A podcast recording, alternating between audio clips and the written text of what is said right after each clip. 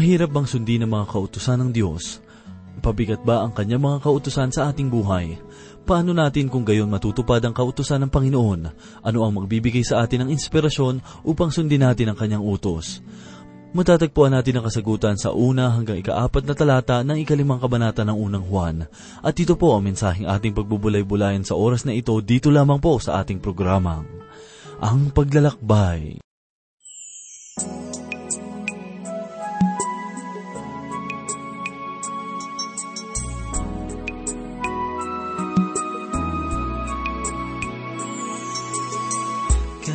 Kahit ikaw ay parang kay saya. Aking nadarama Mayroong kulang tila Sa kilos at tanaw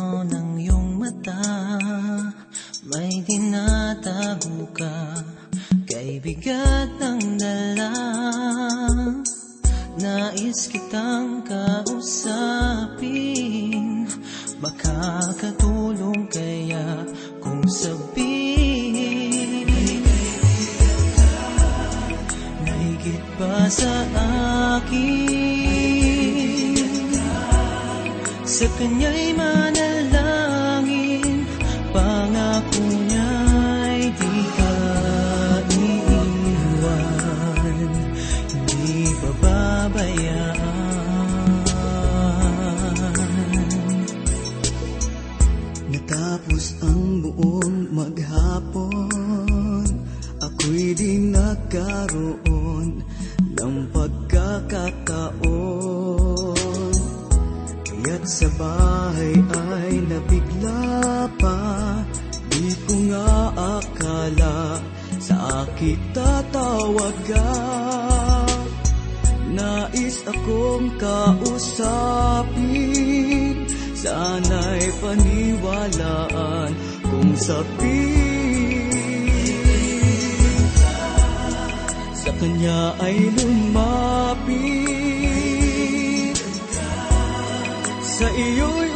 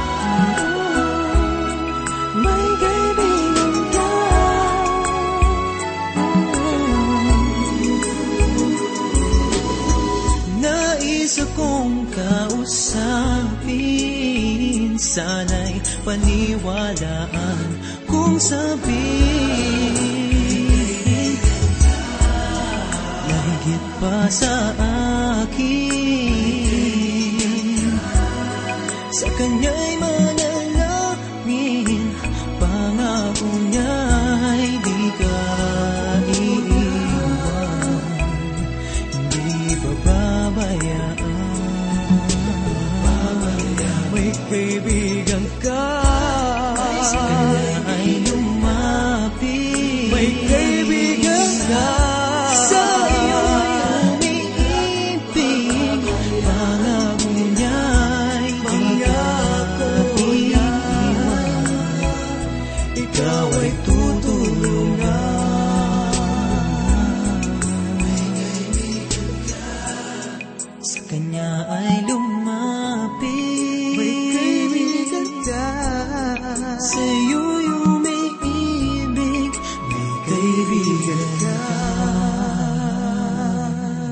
Ang Panginoon sa mga sandaling ito na Kanya pong ipinagkaloob upang tayo ay muling pagpalain ng Kanyang mga salita.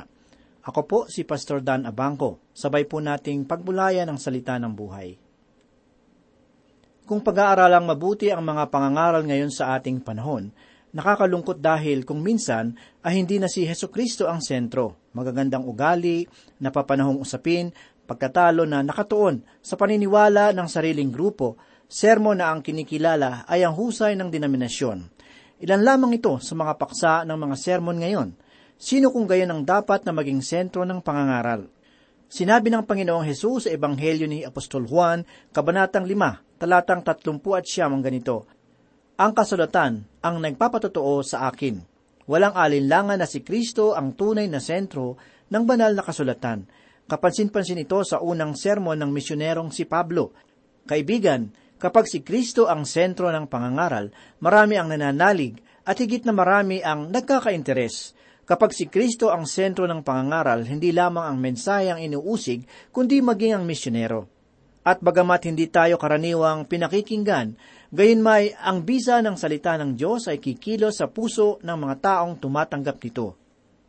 Ang paksa ng ating pagbubulay sa mga sandaling ito ay ating matutunghayan sa ikalimang kabanata ng unang Juan, una hanggang ikatlong talata. Dito sa mga talatang ito ay ating pag-aaralan ang katotohanan ng muling pagsilang sa Espiritu ng Diyos. Ito ay nagaganap sa pamamagitan ng pananampalataya kay Kristo. Ito ay nagbubunga ng pag-ibig sa Panginoon at sa kapwa mananampalataya na nagmumula sa pusong nagnanais na tuparin ang kalooban ng Diyos. Gayun din naman sa talata rin na ito ay ating tutunghayan ang uling bahagi ng napakagandang sulat na mula kay Apostol Juan. Sa unang bahagi ng aklat ay kanya ipinakilala ang Diyos bilang ilaw, samantalang sa kalagitnaan nito ay pinahayag niya ang pag-ibig ng Panginoon. At kahuli-hulihang bahagi ay ipinakita niya na ang Diyos ay buhay. Buksan po natin ang ating mga banal na kasulatan sa ikalimang kabanata ng sulat ni Apostol Juan. Ang unang limang talata ay nangungusap tungkol sa katagumpayanan ng mga mananampalataya laban sa sanlibutan. Ang salitang sanlibutan na ginamit sa sulat ni Juan ay mula sa salitang Griego na kosmos ang salitang ito ay pumapatungkol sa mga pamamaraan, pamamalakad at pamamahala ng sanlibutan sang-ayon sa diwa ng pagkakamakasarali, kalayawan, pananamantala, kalungkutan, dalamhati at talamak na kasalanan. Ipinaliwanag ni Apostol Juan na bagamat ang mga mananampalataya ay nananahan sa ganitong uri ng daigdig, sila ay mayroon pa rin kakayahan sa pagkatagumpay. Basahin po natin ang unang talata dito sa ikalimang kabanata ng unang Juan bilang ating pagpapasimula. Ang sinumang sumampalataya na si Jesus ay siyang Kristo ay ipinanganak ng Diyos at ang bawat umiibig sa magulang ay umiibig din naman sa mga anak. Ang Diyos ay buhay at ang kanyang buhay ay ating nakakamtan sa pamamagitan ng muling pagsilang. Ang sabi ni Apostol Juan, ang sinumang sumampalataya na si Jesus ay siyang Kristo ay ipinanganak ng Diyos. Sa madaling salita, ang muling pagsilang ang siyang natatanging paraan upang ang isang tao ay maging anak ng Diyos. Binigyang linaw ni Apostol Juan sa pasimula pa lamang ng kanyang sulat na ang pananampalataya kay Kristo ang siyang naglalagay sa tao upang magkaroon ng karapatan na maging anak ng Diyos. Basahin natin ang nasusulat sa unang kabanata ng Ebanghelyo ni Apostol Juan, talatang labing dalawa. Subalit ang lahat ng tumanggap sa kanya na sumasampalataya sa kanyang pangalan, ay kanyang pinagkalooban sila ng karapatan na maging mga anak ng Diyos. Ang pananampalataya kay Kristo ay pagtitiwala sa kanyang persona at ginawa sa krus ng Kalbaryo, sapagkat ang kamatayan ni Kristo sa krus ay mawawalang saysay kung ang kanyang mga sinabi ay pawang kabulaanan. Muli nais kong ipaunawa minsan pa na ang pagdadalang tao ni Maria ay mahalagang katuruan, sapagkat sinunggama siya na namatay sa krus. Mahalagang tandaan natin na ang ipinangako sa krus ay hindi isang pangkaraniwang tao, sapagkat ang pangkaraniwang tao ay hindi magagawang magligtas ng iba at maging ng kanyang sarili. Subalit sinabi ni Apostol Juan, ang sinumang sumampalataya na si Jesus ay siyang Kristo ay ipinanganak ng Diyos. Ang muling pagsilang kung gayon ay gawa ng pananampalataya kay Kristo at hindi bunga ng makataong pamamaraan. Subalit, paanong paraan mo matitiyak na ikaw ay ipinanganak na muli? Ito ba ay masasalig natin sa mga madamdaming karanasan at hindi maipaliwanag na pangyayari? Ikaw ba ay kinakailangan dumaan sa mga mahihiwagang mga pamamaraan? Kaibigan, ang mga ganitong kaisipan ay hindi mo kinakailangan, sapagkat maliwanag na sinasabi ni Apostol Juan na ang sinumang sumasampalataya na si Jesus ay siyang Kristo ay ipinanganak ng Diyos at ang bawat umiibig sa magulang ay umiibig din sa mga anak. Ang pananampalataya kay Kristo ang siyang daan upang ang isang tao ay maging anak ng Diyos. Ang taong muling isinilang ay may karapatan sa Diyos bilang kanyang ama. At dahil sa ang Diyos ang ating ama, mahalagang sangkap ng ating pananampalataya ay pagmamahalan sa isa't isa. Sinabi ni Apostol Juan sa nakaraan niyang mga mensahe doon sa ikatlong kabanata ng unang Juan talatang labing isa ang ganito, sapagkat ito ang mensahe na iyong narinig buhat ng pasimula, na mag-ibigan tayo sa isa't isa. Sinabi rin ng Panginoong Hesus sa ikalabing tatlong kabanata ng Ebanghelyo ni Juan, talatang 35 ang ganito, Sa pamamagitan nito ay makikilala ng lahat ng mga tao na kayo ay aking mga alagad kung kayo'y may pag-ibig sa isa't isa. Ang katagang ipinanganak ng Diyos ay napakahalagang pangungusap. Ito ay dahil sa ang pagiging anak ng Diyos ay walang kinalaman sa pagiging kaanib ng isang simbahan o kaya naman ay pagsasagawa ng isang seremonya. Kung ikaw ay ipinanganak ng Diyos, naniniwala akong magkakaroon ka ng pagnanasang dumalo sa pagtitipon ng mga mananampalataya. Ngunit dapat mong tandaan na hindi ang pagsunod sa mga alituntunin ng isang simbahan o seremonya ang siyang magliligtas ng iyong kaluluwa. Sa madaling salita, hindi batayan ang panlabas ng mga paglilingkod upang sabihin na ang isang tao ay ipinanganak ng Diyos. Ang pananampalataya kay Kristo ang gumagawa sa buhay ng isang tao upang maging anak ng Diyos. At kung ikaw ay kabilang sa pamilya ng Panginoon, ang pag-ibig ang siyang magiging katangian na bubukal sa iyong kalooban. Iibigin mo ang Diyos sapagkat siya ang iyong ama. Gayun din naman ang pag-ibig na inilagay ng Panginoon sa ating puso ay hindi nakukulong sa uri ng katatayuan ng isang tao sa buhay, o kaya naman ay anong lahi ang kanyang pinagmulan, at anong lugar ang kanyang tinitirhan. Ang pag-ibig ni Kristo ay para sa lahat ng mga mananampalatayang kapatid natin sa Kanya. Hayaan ninyong ibahagi ko ang ilan sa mga mahalagang sangkap upang matiyak ng isang mananampalataya ang kanyang kaligtasan.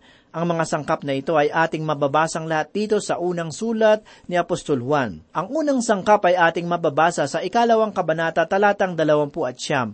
Ang sabi ni Apostol Juan, kung nalalaman ninyong siya ay matuwid, makatitiyak kayo na ang bawat gumagawa ng katwiran ay ipinanak niya. Ang anak ng Diyos ay gagawa ng matuwid na bagay sa kanyang buhay. Ito ay dahil sa ang katwiran ay mahalagang bahagi ng iyong pagkatao kung ikaw ay tunay na anak ng Diyos. Ginagawa mo ito sapagkat ang Diyos na iyong Ama ay matuwid. Basahin natin ang nasusulat sa ikatlong kabanata talatang siyam para sa ating ikalawang sangkap.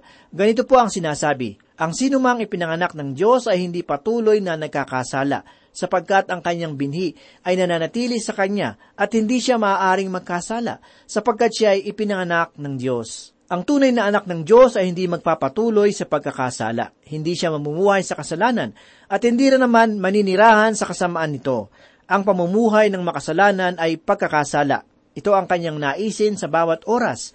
Hindi natin magagawang baguhin ang saloobin ng isang makasalanan sapagkat tanging ang paglapit sa Panginoong Hesus at pananampalataya sa Kanya ang bumabago ng puso. Ang ikatlong mahalagang sangkap sa katiyakan ng kaligtasan ay muling ipinahayag ni Apostol Juan sa kanyang unang sulat, Kabanata 4, Talatang 7. Ganito po ang sinasabi, Mga minamahal, mag-ibigan tayo sa isa't isa, sapagkat ang pag-ibig ay sa Diyos at ang bawat umiibig ay ipinanganak ng Diyos at nakakakilala sa Diyos. Ang ipinanganak ng Diyos ay kakikitaan ng pagmamahal sa kanyang kapwa mananampalataya. Ito ang mahalagang sangkap na hindi natin dapat ipagwalang bahala. Suriin natin ang ating mga sarili kung tayo nga ba ay mayroong pusong umiibig sa kapatid natin sa Panginoon. Ang ikaapat na sangkap ay ating matatagpuan dito sa ikaapat na talata ng ikalimang kabanata sapagkat ang sino mang ipinanganak ng Diyos ay dumadaig sa sanlibutan, at ito ang tagumpay na dumadaig sa sanlibutan ang ating pananampalataya. Ibig sabihin, daraigin ng tunay na anak ng Diyos ang sanlibutan, at ito ay sa pamamagitan ng pananampalataya. Ang huling sangkap ay ating mababasa sa ikalabing walong talata dito sa ikalimang kabanata. Ganito po ang sinasabi ni Apostol Juan. Alam natin na ang sinumang ipinanganak ng Diyos ay hindi patuloy na nagkakasala, subalit ang ipinanganak ng Diyos ay nag-iingat sa kanyang sarili at hindi siya ginagalaw ng masama. Ang limang mga talatang ito ay malinaw na mga pangungusap patungkol sa mga katibayan na tanda ng isang tunay na anak ng Diyos. Ang ikaapat at ikalimang tanda ay mas pagtutuunan natin ng pansin sa mga susunod na pag-aaral. Si Apostol Juan ay magbibigay ng ilan lamang mga pagsusuri tungkol sa kahulugan ng tunay na kapanganakang muli sa diwa ng pag-ibig, pagsunod, at katotohanan. Walang sino man ang makakapagpasubali sa mga katangiang ito sapagkat ito ang tanda ng pagiging tunay na anak ng Diyos. Tayo po ay magpatuloy at basahin natin ang ikalawang talata. Dito'y ating nakikilala na iniibig natin ang mga anak ng Diyos kapag iniibig natin ang Diyos at tinutupad natin ang kanyang mga utos. Ang kautusan na sinasabi ni Apostol Juan sa pahayag na ito ay walang kinalaman sa kautusang ipinagkaloob sa lumang tipan. Ang kautusan na kanyang itinuturo sa talatang ito ay ang kautusan ng Panginoong Hesus noong siya ay nasa lupa. Halimbawa, sa ikalimang kabanata ng unang Tesalonika ay makikita natin ang mga kautusang higit pa sa sampung utos.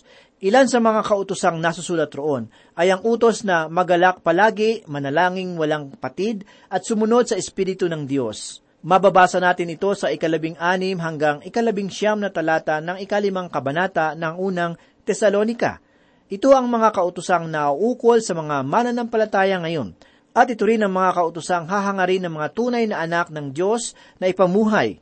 Muli po tayong magpatuloy at basahin natin ang ikatlong talata, sapagkat ito ang pag-ibig sa Diyos na ating tuparin ang kanyang mga utos at ang kanyang mga utos ay hindi pabigat Ibig sabihin, ito ay maaaring masunod ng mananampalataya dahilan sa pag-ibig. Ang pagmamahal sa Panginoon ay naguudyok sa puso ng mananampalataya na gawin ang kautosan ng Diyos sapagkat siya ay kanyang ama. Naaalala ko tuloy ang isang batang babae na buhat-buhat ang kanyang bunsong kapatid. Tinanong siya ng napadaang alis sapagkat nag-aalala ito sa bigat ng bata. Ang sabi ng babae, Iha, hindi ka ba nabibigatan sa kapatid mo?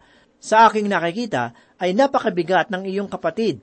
Ang sagot ng batang babae, hindi po manang, kaya ko po siyang buhatin dahil mahal ko siya. Pag-ibig ang siyang nagbibigay kapanatagan at kakayahan para sa atin upang masunod ang utos ng Panginoon. Kaya naman kung tayo ay tunay na anak ng Diyos, sisikapin nating maipakita ito sa ating mga gawa. Sapagkat sinabi ng ating Panginoong Hesus sa ikalabing tatlong kabanata ng Ebanghelyo ni Apostol Juan talatang 35 ang ganito, sa pamamagitan nito makikilala ng lahat ng mga tao na kayo ay aking mga alagad kung kayo'y may pag-ibig sa isa't isa. Kaya nga kung tunay nating iniibig ang Panginoong Hesus at ang ating Diyos Ama at maging ang ating mga kapwa mananampalataya, ang kautusan ng Panginoon ay hindi magiging pabigat sa ating buhay sapagkat mahal natin si Kristo. Ito marahil ang dahilan kung bakit sinasabi ng Panginoon sa ikalabing isang kabanata ng Mateo talatang tatlumpu ang ganito, sapagkat madaling dalhin ang aking pamatok at magaan ang aking pasan. Marahil, isa sa mga dahilan kung bakit nabibigatan ng marami na sundin ang Panginoon ay dahil sa wala tayong tunay na pag-ibig sa Kanya, sapagkat kung tunay nating minamahal si Kristo, mararanasan natin ang Kanyang magaang pamatok. Kaalin sabay nito, ang paglilingkod ng mga simbahan at maging ang pagbabahagi ng mabuting balita sa iba't ibang dako ay hindi magiging pasanin kundi kagalakan. Isang kwento ang aking naaalala mula sa ating tagapagturo ng banal na kasulatan. Ang sabi niya, mayroong isang mananampalataya na nagpunta sa bansang India. At sabi niya, labis raw na kalungkutan ng kanyang nadama na wala siyang natagpuan ng mga misyonerong humahayo at nangangaral sa mga lugar roon. Dahil rito sinabi niya sa pastor, Pastor, sa aking palagay ay nawawalang saysay ang mga salaping ginugugol ng mga simbahan para sa mga bansang tulad ng India. Ngunit may isang kaanib na matanda ng simbahan na iyon ang di nakapagpigil magsalita. Ang sabi niya, ipagpatawad ninyo ang aking sasabihin, ngunit maaari ko ba kayong matanong ginoo? Sumagot ng lalaki, ano po iyon? Ilang taong ka na sa lugar ng India? Tanong ng matanda. Mga limang buwan lamang po ako roon, sagot ng lalaki.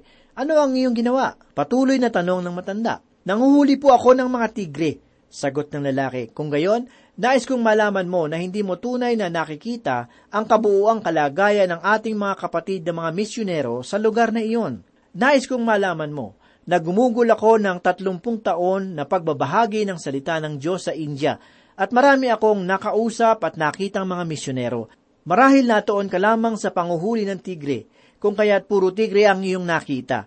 Subalit natoon ako sa Ebanghelyo, kung kaya't marami akong nakitang naligtas na kaluluwa at nakahalubilong mga misyonero. Kaibigan, ikaw ba ay mayroong pagmamahal sa gawain ng Diyos? Ikaw ba ay may maningas na hangaring ibahagi ang kanyang salita? Ang sabi ng iba, nais ko sanang gawin ang mga bagay na iyan, subalit wala naman akong nakikitang bunga. Kaibigan ng ganyang kaisipan ay masasabi mo lamang sapagkat hindi mo makita ang buong larawan ng paglaganap ng salita ng katotohanan. Ito ay dahil sa ang iyong puso at isip ay nababaling sa ibang mga gawain at kasiyahan. Sa iyo kaibigan na nakikinig ng sa iyo kaibigan na nakikinig ng programang ito, kung ang Panginoong Hesus ay wala pa sa iyong buhay, nais kong malaman mo na ito ang oras ng biyaya para sa iyo. Ang Diyos ay tumatawag sa iyo ngayon sa pamamagitan ng mabuting balita. Ang mensaheng ito ay hindi lamang natala sa banal na kasulatan upang manatiling isang pahina sa kasaysayan. Ito ay buhay na mensahe na ipinapahayag hanggang ngayon upang ikaw ay matutong lumapit sa Diyos. Si Kristo Jesus ang anak ng Diyos na nag-alay ng kanyang buhay para sa iyo. Ang kanyang kamatayan ay ganap na kapahayagan na iniibig ka ng Panginoon. Naway matuto mong ilagak ang iyong buhay sa Kanya, sapagkat siya lamang ang tanging kahulugan ng iyong buhay. Ang sabi ni Apostol Pablo sa ikalimang kabanata ng Aklat ng Roma, talatang anim, hanggang labing isa ay ganito, Sapagkat noong tayo ay mahihina pa sa tamang panahon, si Kristo ay namatay para sa masasama, sapagkat bihirang mangyari na ang isang tao'y mamatay alang-alang sa isang taong matuwid. Bagamat alang-alang sa isang mabuting tao, marahil ay may mangangahas mamatay. Subalit pinatunayan ng Diyos ang kanyang pag-ibig sa atin, na noong tayo ay mga makasalanan pa, si Kristo ay namatay para sa atin. Lalo pa nga ngayong itinuturing tayong ganap sa pamamagitan ng kanyang dugo, ay maliligtas tayo sa galit ng Diyos sa pamamagitan niya. Sapagkat kung noon ngang tayo ay mga kaaway, ay pinakipagkasundo tayo sa Diyos sa pamamagitan ng kamatayan ng kanyang anak. Lalo ngayong ipinagkasundo na, ay maliligtas tayo sa pamamagitan ng kanyang buhay. At hindi lamang gayon, kundi tayo'y nagagalak rin sa Diyos sa pamamagitan ng ating Panginoong Heso Kristo, na sa pamamagitan niya ay tinamo natin ngayon ang pakikipagkasundo. Kaibigan tayo sa ating orihinal na kalikasan ay mga kaaway ng Diyos at nasa ilalim ng kanyang kahatulan. Hindi tayo karapat-dapat sa harapan ng Panginoon. Tayo ay dapat na nakatakda sa walang hanggang kamatayan doon sa dagat-dagatang apoy.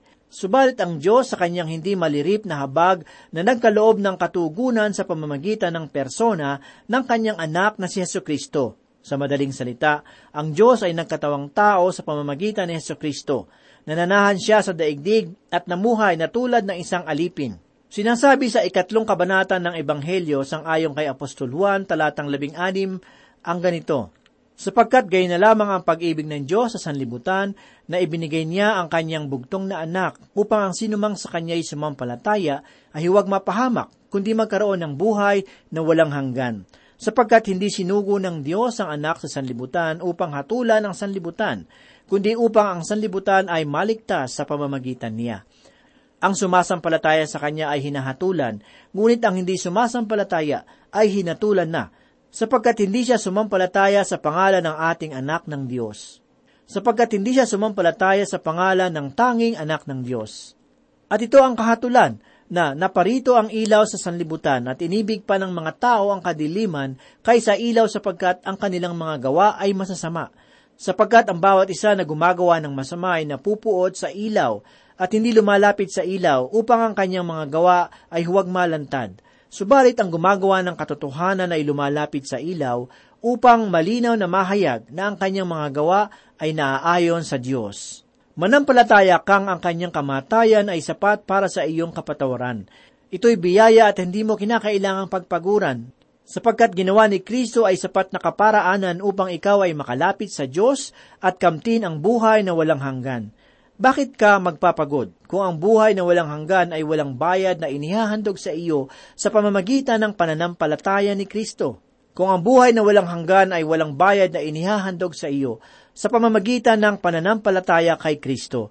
Pakinggan mo ang sinabi sa Roma sa ikaanim na kabanata talatang dalawampu at tatlo, sapagkat ang kabayaran ng kasalanan ay kamatayan, ngunit ang kaloob ng Diyos na walang bayad ay buhay na walang hanggan kay Kristo Jesus na Panginoon natin.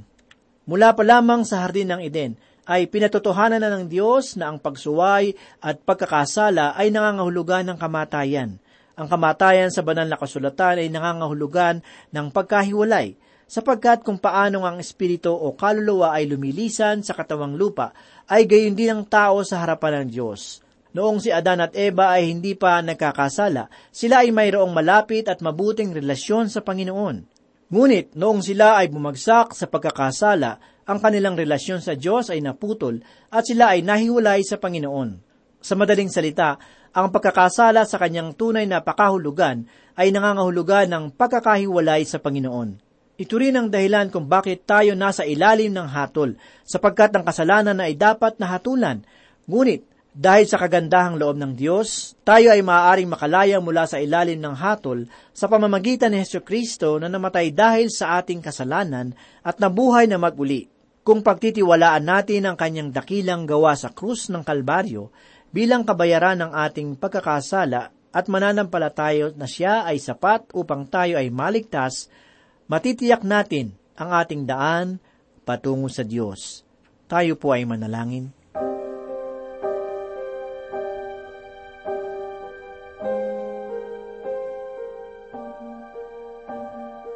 Muli po kami nagpapasalamat, muli po kami nagpupuri sa iyong mga salita. Salamat Panginoon dahil ito po ay nagbigay sa amin ng kalakasang espiritual. Tulungan mo po kami na lalo pang tumibay ang aming pananampalataya sa iyo habang kami ay patuloy na nag-aaral ng iyong salita. Ito po ang aming mga samot na langin sa pangalan ni Jesus. Amen.